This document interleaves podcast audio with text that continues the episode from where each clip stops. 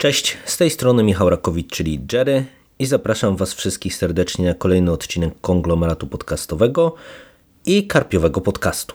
Zapraszam dzisiaj na krótkie, myślę, omówienie książki Ghostland Ameryka i jej nawiedzone miejsca autorstwa Colina Dickeya. To jest książka, którą wydało w minionym roku, gdzieś w okolicach Halloween, e, wydawnictwo e, literackie i to jest książka, którą ja otrzymałem e, od swoich sióstr po tym, jak nagraliśmy Akta Groz. Uznały, że jeżeli siedzę w tych całych Warrenach i ich przygodach, no to pewnie Ghostland mnie zainteresuje. No i tak się stałem posiadaczem i w, ostatecznie w okolicach świąt udało mi się do tej książki zasiąść i dosyć szybko ją pochłonąć, chociaż przyznam się otwarcie, że ta książka w zasadzie od samego początku bardzo mocno mnie zaskoczyła. I w tej krótkiej audycji postaram się powiedzieć, dlaczego to jest tak specyficzna i interesująca pozycja, ale czego mniej więcej możecie się po niej spodziewać.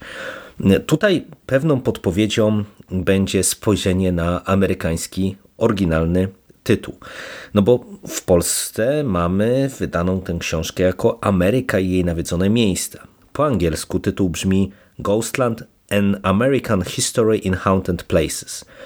I to, że w takim dosłownym tłumaczeniu można by przetłumaczyć y, ten tytuł jako y, amerykańska historia w nawiedzonych miejscach albo coś w tym stylu, nie, nie zbyt dobrze brzmi to po polsku, to jest zdecydowanie lepszy trop, dlatego że ja e, biorąc tę książkę do ręki, zresztą tak jak podejrzewam cała masa czytelników, raczej zakładałem czy spodziewałem się, że będziemy mieli tutaj coś właśnie w stylu tych wszystkich książek Warrenów i około Warrenowych, czyli różnego rodzaju historie z, ze znanych lub mniej znanych e, nawiedzonych miejsc, e, których no oczywiście w Stanach Zjednoczonych i nie tylko jest mnóstwo. A ta książka tak naprawdę jest w dużej mierze skupiona na historii. Sam Colin Dickey e, jest dziennikarzem, jest pisarzem jest krytykiem, który właśnie koncentruje się na zjawiskach e, paranormalnych, ale on jest też wykładowcą akademickim i jak sam mówi, on jest nie tyle sam w sobie sceptykiem zjawisk paranormalnych, co takim trochę agnostykiem e, w tym zakresie. I on w e, tej książce raczej nie skupia się na samych zjawiskach paranormalnych, na duchach, ale raczej stara się znaleźć powiązanie pomiędzy opowieściami o duchach, o nawiedzonych miejscach, a historią lokalną i historią na skalę kraju, y, szukając koneksji takich, powiedziałbym, społeczno ekonomicznych, socjologicznych wręcz, e, czy wpływów e, właśnie, nie wiem, socjologii, ekonomii,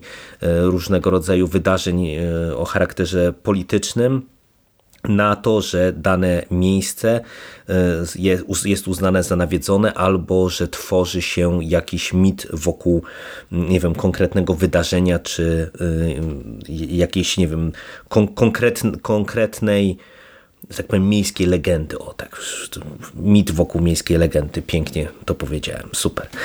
Ale niech tak zostanie. Zaraz wyjaśnię, o co dokładnie mi chodzi.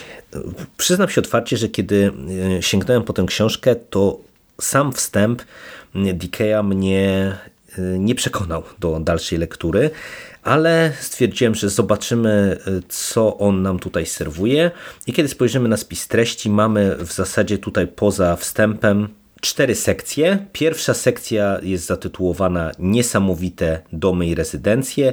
Druga to jest po godzinach w barach, restauracjach, hotelach i domach publicznych. Trzecia sekcja to duchy przestrzeni publicznych, takich jak więzienia i szpitale psychiatryczne, cmentarze oraz parki. Czwarta to daremne wspomnienia z miast i miasteczek. No i tak jak mnie e, sam wstęp nie przekonał, to już lektura właśnie tej pierwszej sekcji nie tylko mi pokazała, jakie będzie podejście autora do opowieści o duchach, ale także przekonała mnie do dalszej lektury i spowodowała, że właśnie zakończyłem ją dosyć szybko. Bo podam na kilku przykładach, z czym tutaj, czy tego się tutaj możecie spodziewać.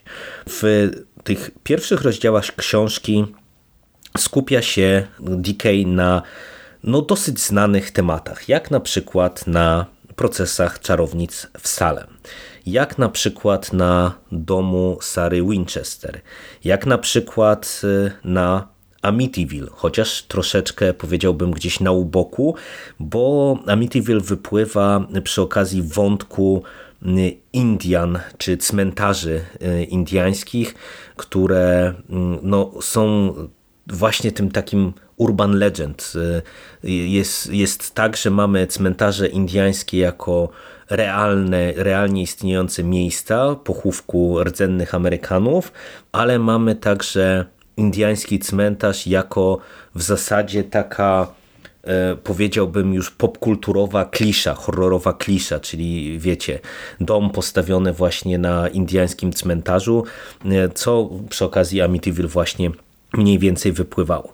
I DK bierze te znane miejsca, znane historie i stara się pokazać y, po pierwsze, co na przykład stoi za tym, że do danego wydarzenia mogło dojść i tutaj mamy chociażby właśnie kasus Salem jako procesów czarownic. Y, stara się nam pokazać jakby kontekst historyczny, y, stara się nam pokazać kontekst ekonomiczny, czyli kto na, tak naprawdę na tym zarobił i dlaczego.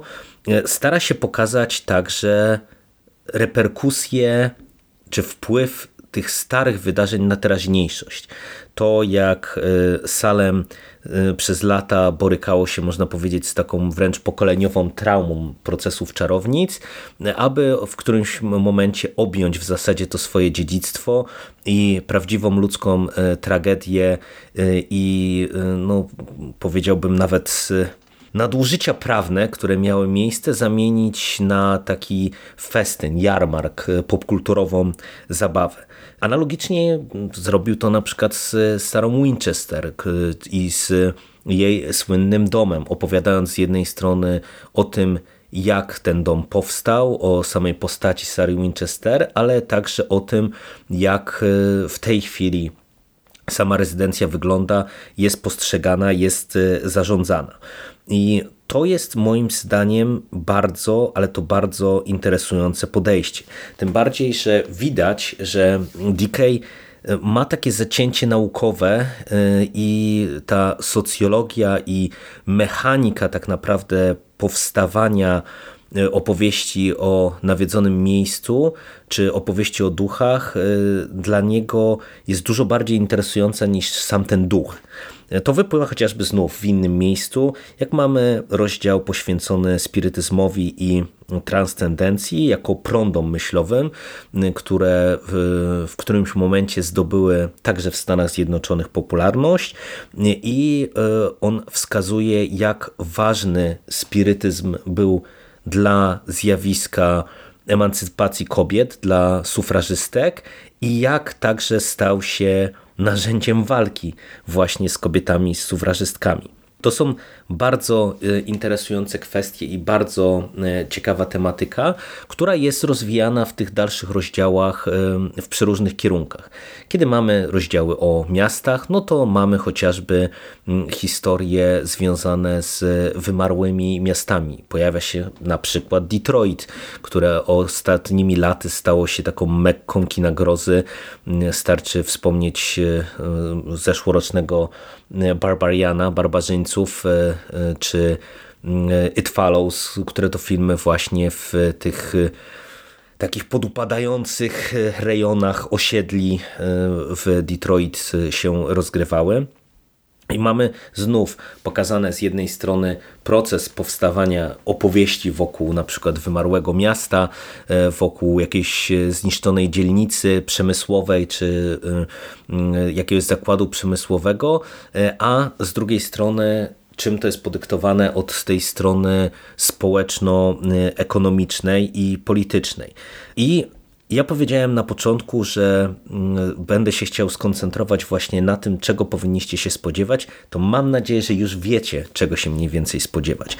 Jeżeli y, zainteresował Was tytuł tej książki, lubicie mm, opowieści paranormalne i y, szukacie mm, takich no, sensacyjnych, horrorowych historyjek y, o duchach, o jakichś nawiedzonych miejscach, to powiem otwarcie, to nie jest y, książka dla Was. Ona Was pewnie mm, znudzi i zmęczy i po prostu możecie się od niej najzwyczajniej w świecie odbić, e, pomimo tego, że język, którym DK się posługuje jest e, taki potoczysty. On unika tak naprawdę Y, jakiegoś, nie wiem, akademickiego języka, żargonu i tak dalej, i tak. Natomiast y, to wszystko mówiąc, y, i tak muszę podkreślić, że on się właśnie skupia na historii i dlatego jeżeli bylibyście zainteresowani jak tak naprawdę tworzą się miejskie legendy, jak tworzą się opowieści e, o, o duchach, jak wpływ e, określonych wydarzeń, e, traum narodowych wręcz, czy traum miejscowych, które są związane, nie wiem, z jakimiś burzliwymi wydarzeniami, jaki ma wpływ na życie przyszłych pokoleń, na popkulturę, na historię, na Mm, to, jak dane zjawiska są postrzegane, to jest właściwy adres. Tym bardziej, że te rozdziały mm, u Dikeya są dosyć y, krótkie, ale te jego wywody są szalenie interesujące i klarowne, a przez to, że on sobie podzielił to na takie y, ikoniczne, że tak powiem,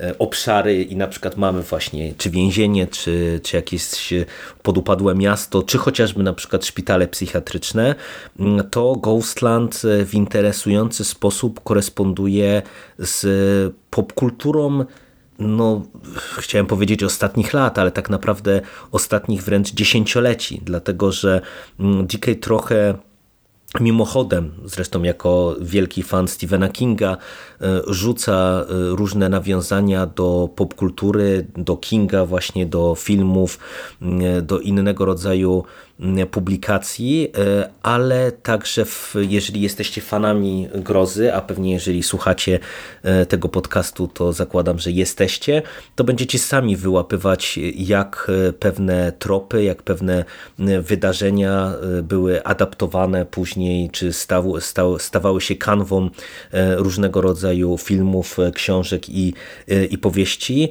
I to jest rzecz naprawdę szalenie interesująca, bo jak się spojrzy na Stany Zjednoczone, a przynajmniej tak jak ja, mm, chociażby właśnie z perspektywy y, spotkań z Warrenami y, miałem okazję o tym sporo poczytać, no to można odnieść wrażenie, że to jest kraj, w którym szalenie dużo jest tych opowieści o różnego rodzaju zjawiskach paranormalnych, a Dickens w całej tej swojej publikacji stara się trochę odpowiedzieć na pytanie e, dlaczego. I e, to jak pokazuje, że właśnie różnego rodzaju traumy narodowe, kwestie klasowe, e, polityczne i tak dalej, i tak dalej mają wpływ na to, że właśnie zarażamy dane miejsce E, z opowieścią o duchach, albo jak e, tworzymy historię, którą no, kiedyś straszono dzieci, a teraz ona przenika w zasadzie różnego rodzaju sferę życia, to jest e, szalenie interesujące.